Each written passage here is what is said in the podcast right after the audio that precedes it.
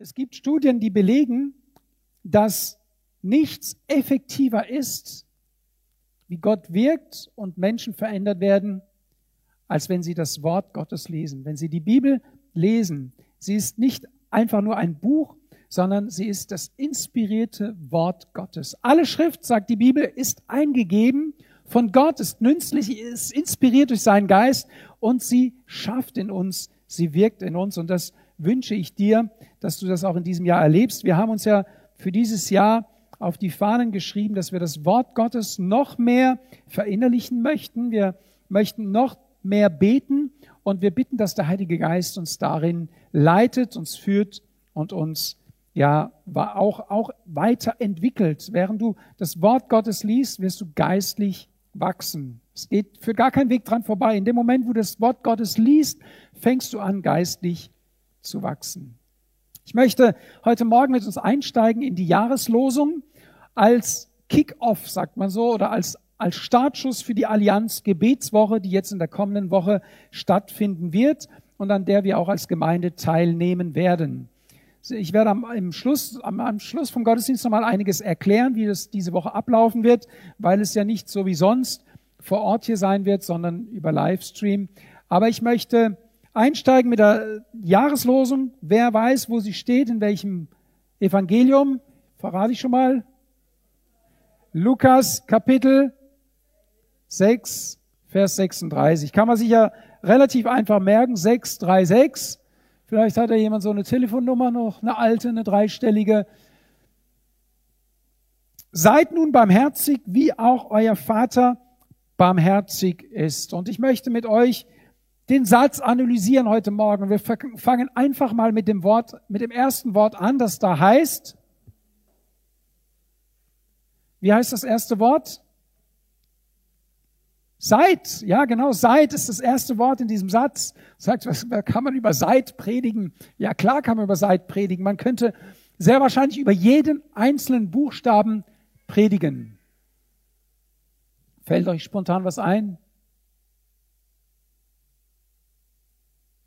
Seid eins in dem Herrn zum Beispiel, könnte man sagen. S-E-I-D, ja? H fehlt noch. Aber so könnte man ja wirklich aus einem Wort eine ganze Predigt machen. Das werde ich nicht, aber wir starten mit Seid. Seid deutet Folgendes an. Barmherzigkeit zu üben ist eine gemeinschaftliche Aufgabe. Seid barmherzig bedeutet, die Anrede gilt mehreren. Sonst würde da stehen, sei barmherzig.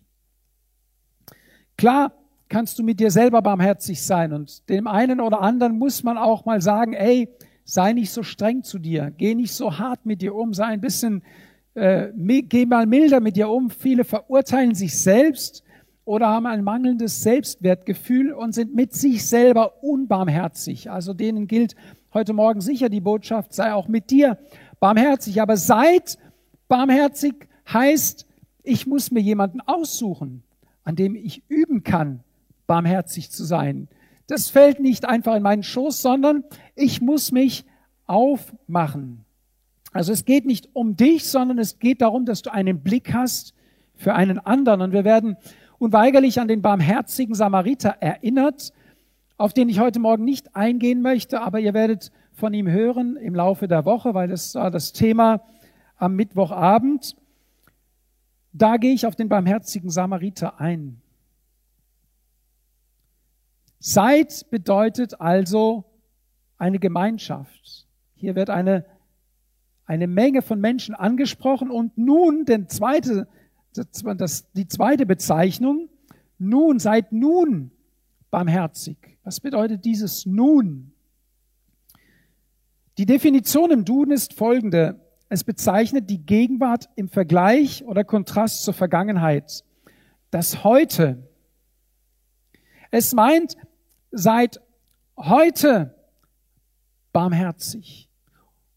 Oder mir kam auch der Gedanke, seid endlich, jetzt, nun, werdet barmherzig. Erinnert uns das nicht, dieses heute an einen Satz, den wir aus der Schrift kennen. Heute, wenn ihr seine Stimme hört, dann verhärtet eure Herzen nicht. Gott möchte heute Morgen zu dir sprechen. Er klopft heute Morgen an deiner Herzenstüre an und er möchte in dein Herz hineinreden und er möchte auch dein Herz verändern. Seid also nun barmherzig. Jesus spricht nicht im engeren Jüngerkreis. Wir wissen ja, dass Jesus sich manchmal zurückzog und hat einfach die Jünger gelehrt. Aber hier sind wir heute Morgen in einer öffentlichen Lehrstunde Jesu, unseres Meisters. Diese Verse, die wir lesen, sie stammen aus der Bergpredigt. Jesus befindet sich auf einem Berg und er lehrt die Menschenmengen. Und er lehrt sie alle, sie sollen barmherzig sein. Und vielleicht kannst du dir dann dieses Bild vorstellen, dass es Jesus wichtig ist, dass es alle Menschen wissen und dass die Botschaft jedem Menschen gehört, seid nun barmherzig. Die Menschen, die Jesus nachgefolgt waren, die ihm zuhörten, sie waren hungrig und durstig in ihrer Seele. Sie wollten etwas von Jesus empfangen. Sie erkannten, dass er etwas geben kann, das offenbar andere ihm nicht geben konnten. Meine Frage an dich heute Morgen ist, bist du hungrig? Bist du durstig nach dem Evangelium Jesu Christi? dürstet dir danach, möchtest du dieses Wort von ihm empfangen, mit der Absicht, es zu tun. Es ist deine Absicht, zu hören und dann ein Täter des Wortes zu sein. Oder wirst du ein Hörer bleiben? Heute Morgen sind wir schon aufgefordert worden, uns zu beugen. Und bevor der Olli diesen Impuls gefolgt ist, hatte ich den Eindruck, Mensch, wäre es schön, wenn wir uns gemeinschaftlich vor Gott beugen würden. Nun, mir fällt es nicht so leicht, weil mir die Knie wehtun. Ich weiß nicht, ob dir das vielleicht auch gekommen ist. Wenn ich jetzt hier auf diesen Holzboden knie, dann tun mir die Knie weh. Und zu Hause habe ich ein Kissen. Da fällt mir das leichter. Aber ich habe mir Folgendes vorgenommen und ich gebe es dir einfach als Tipp mit. Bring doch dein Kissen mit. Und vielleicht werden die Leute fragen, ah, gehst du zu deinem Sonntagsschlaf? Dann wirst du ihnen sagen, nein, ich bringe mein Kissen mit, weil ich mich vor dem König der Könige beugen möchte, weil ich ihn anbeten möchte, weil ich mich vor ihm demütigen möchte, ganz, ganz praktisch. Wisst ihr, es gibt Menschen, die folgen einem Gott in die Irre, aber sie beugen sich vor ihm regelmäßig. Wir folgen dem lebendigen Gott und die Erika hat so toll gebetet. Es gibt keinen besseren Gott. Es gibt keinen besseren Gott. Warum beugen wir uns nicht vor ihm? Es ist eine gute Übung. Und wisst ihr, ich glaube, dass wir in dem Maß auch eine Herrlichkeit und Kraft Gottes erleben werden, wie wir uns vor ihm demütigen. Dazu lade ich uns ein, wenn wir es singen. Manchmal texte ich anders beim Singen, weil ich mir sage, wenn ich sage, Herr, ich beuge mich vor dir mit meinen Lippen und tue es aber nicht in der Praxis, komme ich mir falsch vor. Versteht ihr, was ich meine? Ich sage, Herr, ich beuge mich vor dir, aber ich beuge mich eigentlich doch nicht dann singe ich das nicht gerne oder nicht aus vollem Herzen. Dann texte ich das anders. Dann sage ich, ich bete dich an oder so. Aber lasst uns, das ist vielleicht für den einen oder anderen fremd oder neu, aber es ist ganz normal. Im Himmel werden wir uns alle vor Gott beugen.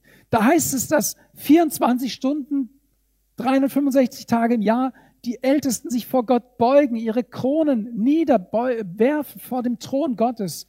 Und es wird eine es wäre gut, wenn wir unsere Muskulatur schon mal dafür trainieren, für die Ewigkeit. Ja, es ist so ein gutes Training. Und natürlich kann ich dir das auch nur für zu Hause raten, dich vor Gott zu beugen und ihn im Gebet zu suchen. Wir haben auch gehört, dass Gott in der Stille zu uns sprechen möchte. Im Ruhigen, wenn wir uns zurückziehen. Nochmal, es geht nicht darum, dass wir vor den Menschen etwas Frommes tun. Da würde Jesus sagen, dann haben wir unseren Lohn verwirkt. Aber wenn dein Herz es wirklich, wenn es dein Herz berührt und du deinen Gott berühren möchtest, wir kommen zu einem Gottesdienst zusammen, an dem wir als Menschen Gott dienen, da spielt es keine Rolle, was der Nachbar rechts und links von dir denkt. Wir gehen zu Gott. Und das Tolle ist, wenn wir so Gott anbeten, begegnet uns Gott. Dann spricht er zu uns und dann werden wir erfüllt und wir gehen gestärkt nach Hause. Und obwohl wir Gott was gebracht haben, sind wir am Schluss die Beschenkten. Dazu möchte ich uns ermutigen. Petrus, er sagt zu Jesus, Herr, wohin sollten wir gehen? Du hast Worte des ewigen Lebens. Wer den Anweisungen Jesu folgt, der findet ewiges Leben. Und wir sind zu ewigem Leben berufen, von Beginn der Schöpfung an. Ich habe uns in der letzten Predigt erklärt, wie wichtig das Alte Testament ist, dass wir uns darin gründen müssen. Und da steht in Sprüche Kapitel 4, die Verse 20 bis 23, mein Sohn, auf meine Worte achte, meinen Reden neige dein Ohr zu. Lass sie nicht aus deinen Augen weichen, bewahre sie im Innern deines Herzens, denn Leben sind sie denen, die sie finden, und Heilung für ihr ganzes Fleisch. Hier steht, dass wenn wir die Worte Jesu hören, sie verinnerlichen, darin leben, wir sogar an unserem Körper gesund werden, dass das Wort Gottes eine Heilungskraft aus unserem, auf unserem Körper ausübt. Stell dir das mal vor, wer möchte nicht gesund sein an seinem Leib? Deswegen ist es wichtig, dass wir Gottes Wort hören.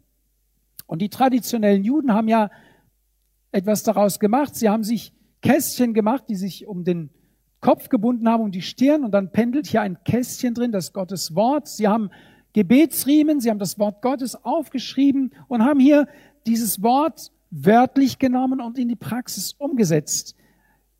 Neige dein Ohr, lass sie nicht aus deinen Augen, deswegen dieses Kästchen zwischen den Augen, bewahre sie im Innern deines Herzens.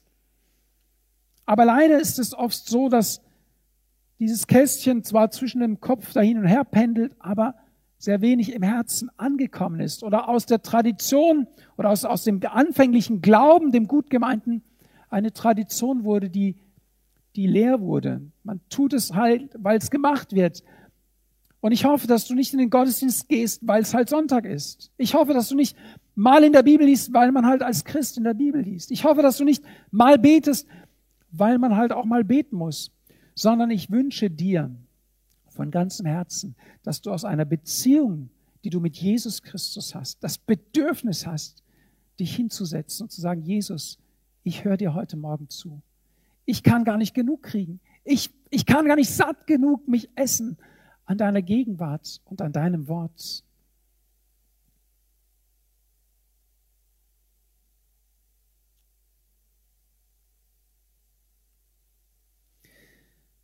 Seid barmherzig, so wie auch euer Vater barmherzig ist. Wenn du das liest und wenn du weißt, dass das Wort Gottes für dich Heilung ist, dann müsstest du sagen, wo ist der nächste Mensch, dem ich barmherzig sein kann?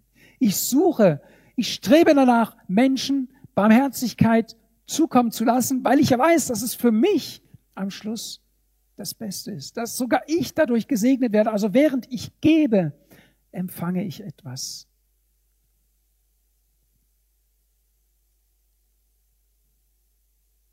Wo finde ich in meinem Umfeld jemanden, den ich etwas Gutes tun kann? Beginne einfach mit dem ersten Wort in unserem Text, mit dem Seid. Ich nehme uns mit zu Galater 6, die Verse 9 und 10. Da heißt es, lasst uns aber im Gutes tun nicht müde werden, denn zur bestimmten Zeit werden wir ernten, wenn wir nicht ermatten. Lasst uns also nun, wie wir Gelegenheit haben, allen gegenüber Gutes wirken. Man könnte auch sagen, allen gegenüber barmherzig sein. Am meisten aber gegenüber den Hausgenossen des Glaubens. Also wenn du sagst, wow, Barmherzigkeit ist gut, aber wo kann ich das trainieren? Wo kann ich Barmherzigkeit üben? dann schau dich mal nach rechts und nach links um. Schau dich mal nach vorne, nach hinten um, das darf man, dadurch werden keine Aerosole freigesetzt. Schau dich nach deinen Geschwistern um.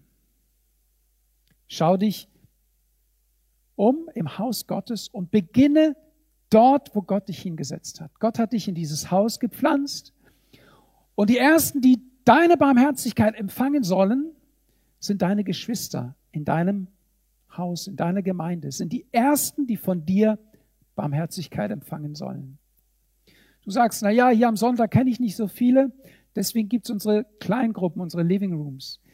Deine Hausaufgabe, dein erster Schritt, Barmherzigkeit zu üben, ist in deiner Kleingruppe. Dort zu trainieren. Wenn du dort begonnen hast, Barmherzigkeit zu üben, dann kannst du weitergehen und sagen, und ich werde auch in meinem normalen, alltäglichen Umfeld Barmherzigkeit trainieren.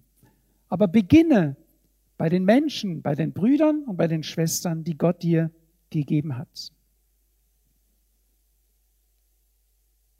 Was sagt Jesus in Johannes 13, Vers 35? Daran werden alle erkennen, dass ihr meine Jünger seid, an der Liebe, die ihr untereinander habt. Wenn du also von der Liebe Gottes erzählst, draußen in der Welt, sage ich mal, ja, so wie wir das so benennen, diese Liebe aber intern nicht praktizierst, dann sind, die, die Bibel sagt, dann bist du wie eine klingende Schelle. Ja, dann hat es keine Substanz. Du musst deine Liebe trainieren an deinen Geschwistern. Und ja, es ist so. Freunde kann man sich aussuchen. Geschwister, die hat man von Gott bekommen. Und es hat einen Grund. Gott möchte, dass wir uns auch aneinander reiben, dass wir aneinander reifen. Und die Menschen sehen, ob du Barmherzigkeit und Liebe im Rahmen, im Kontext einer Gemeinde übst. Und wir haben letztes Jahr ganz deutlich den Fokus gelegt auf Gemeinde, was Gemeinde ist. Die Herde, die Braut, der Tempel, das Ackerfeld, all das, das ist unser Übungsfeld. Also dieser Bibelvers, diese Jahreslosung gilt zuerst der eigenen Familie. Und wenn sie dort aufblüht, wenn sie das Trainingsfeld dort funktioniert, dann geht es auch nach außen. Ich denke da wie an einen Stein, der ins Wasser fällt. Ihr kennt sicherlich dieses Bild, wenn wir die nächste Folie haben können. Du beginnst Barmherzigkeit zu üben in der Mitte, da wo Gott dich gepflanzt hat in der Gemeinde. Und deine Barmherzigkeit und deine Liebe wird nach außen gehen. Du kannst nicht mit den äußeren Ringen anfangen, dann, dann fehlt die Verbindung zur Mitte, zum Zentrum, da wo du verwurzelt bist.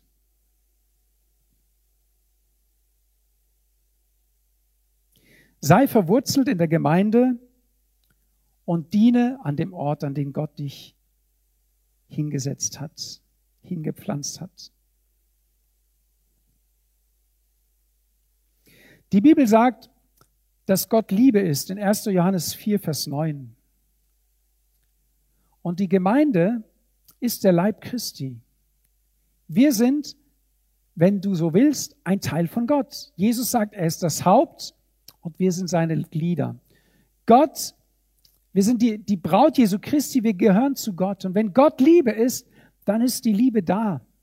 Du musst sie nur durch dich hindurchfließen lassen. Du musst zulassen, dass sie durch dich hindurchfließt. 1. Johannes 4, Vers 19 heißt es, wir lieben, weil er uns zuerst geliebt hat. Lass die Liebe Gottes durch dich hindurch fließen. Sie ist da und sie möchte durch dich zu deinem nächsten Hausgenossen fließen. Lass sie fließen zu deinem Bruder, zu deiner Schwester. Genauso wie du die Barmherzigkeit fließen lässt zu deinem Bruder und zu deiner Schwester.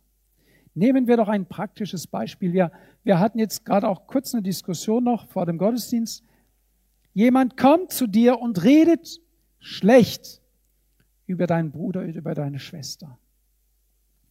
Dann antworte mit Barmherzigkeit. Antworte mit Liebe. Versteht ihr? Dann entsteht eine Kultur in unseren Reihen, ein nahrhafter Boden, wo geistliches Leben gedeiht und Frucht bringt. Das ist wichtig, dass wir uns darin üben und dass wir das Wort Gottes hier in unserem Leben anwenden. Wenn du das nicht tust, geschieht bei dir Folgendes. Es staut sich etwas. Die Liebe Gottes ist da, die Barmherzigkeit Gottes ist da, aber du lässt sie nicht weiterfließen zu deinem Bruder und zu deiner Schwester und dann wirst du unzufrieden. Dann fängt in dir an, dass weil, de, weil da ein Stau ist, nicht weil die Liebe nicht da ist, nicht weil die Barmherzigkeit nicht da ist, sondern weil der Stau sich bei dir zurückhält. Lass ihn los. Lass die Liebe und die Barmherzigkeit fließen. Und du wirst erleben, wie es heilt, wie es deine Seele heilt, wie es deinen Körper sogar heilt, weil die Liebe Gottes und die Barmherzigkeit dich durchströmt. Und wisst ihr was? Die Liebe und auch die Barmherzigkeit haben eine Eigenschaft. Sie spülen alles, was unbarmherzig, alles, was liebelos ist, weg. Und auf einmal wirst du geläutert und spürst, wie die Liebe Gottes dich so ausfüllt, dass du aus allen Knopflöchern die Liebe Gottes weitergeben möchtest. Das wünsche ich dir. Seid nun also barmherzig, wie auch euer Vater barmherzig ist. In Matthäus 5, Vers 7 sagt Jesus, glücklich die Barmherzigen, denn ihnen wird Barmherzigkeit widerfahren. Willst du, dass man mit dir barmherzig umgeht, dann gib Barmherzigkeit. Aber du kannst auch nur Barmherzigkeit geben, weil ja Gott zu dir barmherzig ist. So wie du nur lieben kannst, weil Gott dich geliebt hat. Es ist ein, ein Kreislauf. Wir werden von Gott geliebt. Wir sind geliebt. Wir lieben weiter. Und weil wir weiter lieben, werden wir wieder geliebt. Versteht ihr? Wenn wir in der Mitte halten mit dem, was wir von Gott empfangen haben, es nicht weitergeben, dann dürfen wir uns auch nicht wundern, dass nichts zurückfließt. Und wirklich, ich wünsche mir, dass wir eine Gemeinde sind, wo es ordentlich fließt, wo es in diesem Jahr richtig fließt. Amen. Und dass wir uns mit Liebe und mit Barmherzigkeit begegnen. Ich sage nicht, dass das immer einfach ist. Wir sind ja Menschen. Und auch mir fällt es nicht immer einfach. Und manchmal ist es eine Gratwanderung. Du hast Verantwortung. Du musst Dinge regeln. Aber dabei muss immer die Liebe und die Barmherzigkeit du, die Oberhand behalten. Versteht ihr, was ich meine? Ja? Die Kinder müssen erzogen werden. Zu Hause musst du den Kindern sagen, das, was du hier machst, ist falsch. Aber du sagst es ja nicht, um Recht zu haben, sondern du sagst es, weil du weißt, dass es dem Kind schadet, wenn es sich weiter so verhält. Und du musst es irgendwie hinkriegen, dass das Kind nachher nicht denkt, der hasst mich, deswegen sagt, das ist falsch. Sondern du musst es hinkriegen, dass das Kind nachher sagt, der liebt mich. Und offenbar meint es gut mit mir und deswegen sagt er mir das. Und das sollte auch in unserem Denken für die Gemeinde im Großen sein, dass wir als Familie wissen, dass wir füreinander einstehen, dass wir einander unterstützen und dass wenn der eine auf den anderen zugeht, dass er in einer Absicht der Liebe und der Barmherzigkeit mit dir redet, sich dir mitteilt. Da soll uns Jesus ein Vorbild sein. Jesus, er hat, er hat manchmal, wisst ihr, wenn er dem, dem Petrus gesagt hat, Teufel, weiche hinter mich, da habe ich schon manchmal gedacht, da muss der Petrus aber geschluckt haben. Dass Jesus ihn so anspricht, nachdem Petrus gesagt hat, naja, sollen wir wirklich da nach Jerusalem und kommen, der Herr hat bestimmt einen besseren Weg. Jesus war manchmal hart in dem, was er gesagt hat, aber er hat es immer aus der Haltung der Liebe und Barmherzigkeit heraus getan und manchmal muss man klar sein, aber es muss die, die, der Grundton, wisst ihr, der Ton, der in diesem Ganzen drinsteckt, der das übermittelt, spielt eine große Rolle. Lasst uns darin auch die Gnade Gottes erbitten. Es ist nicht immer einfach, aber wir brauchen die Gnade Gottes dafür. Wir wollen uns noch das Wort Barmherzigkeit anschauen. Wo kommt dieses Wort eigentlich her und was steckt in diesem Wort drin? Und da nehme ich uns auch wieder in den Duden mit hinein. Barmherzigkeit meint mitfühlend, mit, mildtätig gegenüber Notleidenden, Verständnis für die Not anderer zeigend. Es gibt auch dieses äh, lateinische Wort misericors, das habt ihr vielleicht schon mal gehört.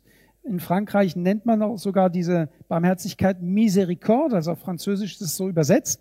Das heißt mitleidig und eigentlich meint es ein Herz für die Armen habend. Ein Herz für die Armen habend. Das heißt, ich empfinde etwas für Menschen, denen es nicht so gut geht, wie es mir geht. Ich leide mit, wenn jemand leidet.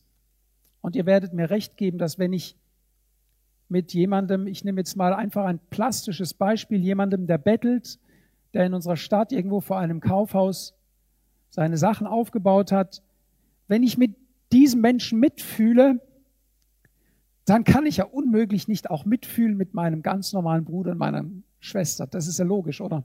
Das heißt, nur nochmal, um zu verdeutlichen, dass es hier einen, eine Reihenfolge gibt und auch einen Zusammenhang. Wenn unser Herz so weit verändert ist von der Liebe und von der Barmherzigkeit Gottes, dass wir nicht mehr einfach vorbeilaufen können an einem Menschen, ohne ihm etwas Gutes zu tun. Dass wir, so wie ich es letzten Sonntag gesagt habe, innerlich bewegt sind über die Not eines anderen Menschen, dann hat die Liebe Gottes in uns angefangen zu siegen. Dann, wenn wir mit den Augen Jesu sehen, wenn wir diese, diese, dieses herzliche Erbarmen haben und nicht anders können. Meine Mutter war uns darin ein gutes Vorbild. Es lief regelmäßig eine Frau an unserem Haus vorbei in einem dicken Mantel, gerade auch im Winter, so ein Mütterchen, würde man sagen. Als Jugendlicher war dieses Mütterchen vielmehr für mich wie die Frau, die Hänsel und Gretel im Wald empfangen hat, wenn ihr versteht, was ich meine. Das war mehr so mein Gefühl zu dieser Person. Und meine Mutter hatte immer das Bedürfnis, sie lief mit ihrer Tasche an unserem Haus vorbei, sie, gerade wenn es kalt war, im Winter reinzuholen, sie zu bitten, bei uns Platz zu nehmen. Und wenn ich von der Schule nach Hause kam, und die Tür aufmachte, wusste ich, dass die Frau da war, an dem Geruch, der von ihr ausströmte. Und ich bin dann aus Protest nicht zum Mittagessen gegangen, sondern in mein Zimmer. Und meine Mutter hat sich nicht davon abhalten lassen, diese Frau immer wieder ins Haus zu lassen. Und ähm, wenn dann diese Frau gegangen ist, hat meine Mutter alles geputzt, und wenn es sauber war, hat sie mich gerufen, dann habe ich gegessen. Es war tatsächlich so, dass ich nicht nur das unangenehm fand, ich konnte es einfach nicht. Es war für mich unmöglich. Es kam mir hoch, wenn ich hätte essen müssen neben so einer Person. Es ging nicht. Also es war nicht nur äh, diese Entscheidung, das mache ich nicht mit, sondern es ging einfach nicht. Das ist heute ganz anders. Gott hat mich geheilt von diesem Ekel, ich durfte vier Kindern helfen, groß zu werden mit meiner Frau. Ich durfte ganz oft Windeln wechseln. Und das ist ein gutes Training, um dieses, diesen Ekel vor gewissen Gerüchen zu verlieren oder mal an was ranzulangen, was einem nicht so appetitlich ist. Versteht ihr, was ich meine? Ich habe mich verändert und ähm, später, als ich mich bekehrt habe, habe ich das gut gefunden, dass meine Mutter diese Frau ins Haus gelassen hat. Und es hat mich nicht mehr gestört, weil ich gemerkt habe, da passiert etwas, das total wichtig ist. Da geschieht Barmherzigkeit. Eine Menschen, wisst ihr, wir waren ja Zugezogene in unserem Dorf. Wir galten ja erstmal nicht so zu dieser Clique im Dorf. Und diese Frau ist ja Dorf bekannt gewesen und lief an ganz vielen Häusern durch. Sie lief immer von Zerolzhofen bis nach Offenburg jeden Tag aber es hat ihr keiner die Tür geöffnet. Wie tragisch. Oder sie mal reingebeten. Man wusste, dass sie zu Hause in einer Badewanne schlief. Man wusste, dass sie durch den Krieg gezeichnet war und sie war eigentlich alleine. Öffne Menschen deine Türe. Ich habe kürzlich so ein Erlebnis gehabt. Da kam jemand des Weges und ich war so froh, dass ich einen Termin hatte. Ich war so froh, dass ich nicht an die Tür gehen musste, weil ich eine Entschuldigung hatte, warum ich das jetzt nicht machen muss. Und ich habe zu Gott gebetet und gesagt, Gott, ich will, dass sich das ändert. Wenn jemand, ein Landstreicher, wie man sie nennt, das meine ich jetzt nicht abwertend, bei uns vorbeiläuft, will ich an der Tür stehen und ihn fragen, ob er sich nicht wärmen möchte das kann ich nicht aus eigener Kraft. Dafür bin ich nicht programmiert. Aber ich will es üben. Ich will es lernen, dass ich nicht wegschaue, sondern dass ich hinschaue. Ich will Barmherzigkeit trainieren. Und wie schön, dass Gott mir ein Übungsfeld gibt. Und vielleicht können wir uns ja gegenseitig ermutigen. Dann fällt es auch leichter, wenn ich weiß, ey, meine Brüder und Schwestern, die machen das auch die versuchen das auch, die versuchen auch ihr Bestes zu geben. Es, ich habe es euch schon mal erzählt, ein, ein Flüchtling landete bei uns, klingelte an der Tür. Ein junger Mann, vielleicht im Alter von unserem Jonathan. Und er, irgendwie war es ihm gelungen, bis vor unsere Haustür zu fliehen. Und dann habe ich ihn reingebeten, dann saß er da und ich wusste nicht, was ich machen soll. Was mache ich mit einem Flüchtling? Ich habe die Polizei, also er hat mich gebeten, ob ich die Polizei rufen kann, habe ich auch gemacht. Aber das ist doch keine Lösung. Ich dachte, wie traurig, dass ich kein Programm, keine Lösung habe für diese Situation. Wie hilflos bin ich. Ich möchte uns ermutigen, uns die Frage zu stellen, wo tun wir uns als Gemeinde in Barmherzigkeit üben? Wo tun wir uns als Gemeinde trainieren in Barmherzigkeit? Wir haben in unserer Stadt soziale Projekte und ich möchte euch explizit ermuntern und auffordern. Es gibt die Kehler Tafel, wo man Menschen mit Barmherzigkeit dienen kann. Meldet euch dort, bietet euch eure Hilfe an. Es gibt die Bahnhofsmission, wo man Menschen praktisch Barmherzigkeit und Liebe weitergeben kann. Meldet euch dort, übt Barmherzigkeit. Und wir haben vor anderthalb, zwei Jahren einen Anlauf genommen. Wir möchten den Menschen im Offenburger Gefängnis dienen, ihnen Barmherzigkeit bringen. Wir haben einen Anlauf gestartet. Wir sind noch nicht zum Ziel gekommen, aber wir haben Kontaktpersonen, die gerne bereit sind, mit uns zusammenzuarbeiten oder uns den Einstieg zu ermöglichen. Wenn du spürst, dass der Geist Gottes heute Morgen zu dir spricht, dann melde dich nach dem Gottesdienst, sag, ich möchte in eins dieser Projekte einsteigen, ich möchte mich in Barmherzigkeit üben. Hey Leute, das ist die Aufgabe der Gemeinde. Das ist die Aufgabe der Gemeinde, das zu, diese Barmherzigkeit zu multiplizieren, die Liebe Gottes zu multiplizieren. Das ist unser Job, unsere Aufgabe. Und während wir das tun, wird sich Gott um unsere Anliegen, um unsere Bedürfnisse kümmern.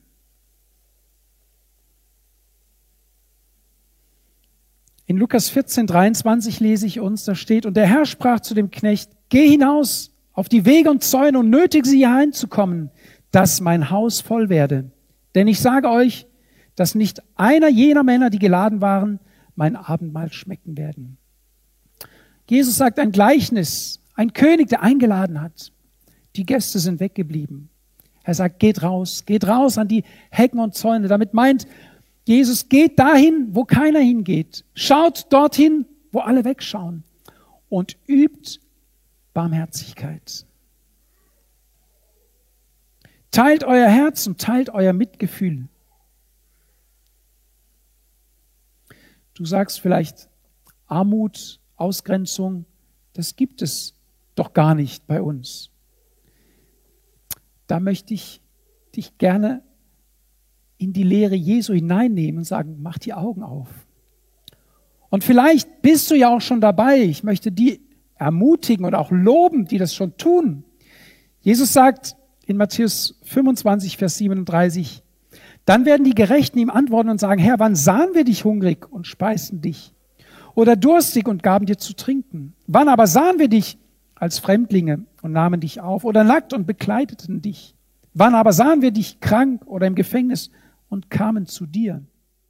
Und der König wird antworten und ihnen sagen, wahrlich, ich sage euch, wenn ihr es einem der geringsten dieser meiner Brüder getan habt, habt ihr es mir getan. Hier sind wir wieder bei den Brüdern, auch bei der Gemeinde Jesu. Wir hatten im November das Gebet für die verfolgten Christen. Wir möchten und wollen uns intensiver uns investieren, auch unsere verfolgten Geschwister zu unterstützen, ihnen Barmherzigkeit zukommen zu lassen, sie nicht nur im November im Gedächtnis haben, sondern das Jahr übertragen, im Gebet und diese Arbeit unterstützen. Ich hoffe, dieses Wort des Jahres, diese Losung, ist für dich auch ein Auftakt zu sagen, ich mache mich auf. Ich will durch die Gnade Gottes dieses Wort in die Praxis umsetzen und ich brauche die Gnade Gottes dazu.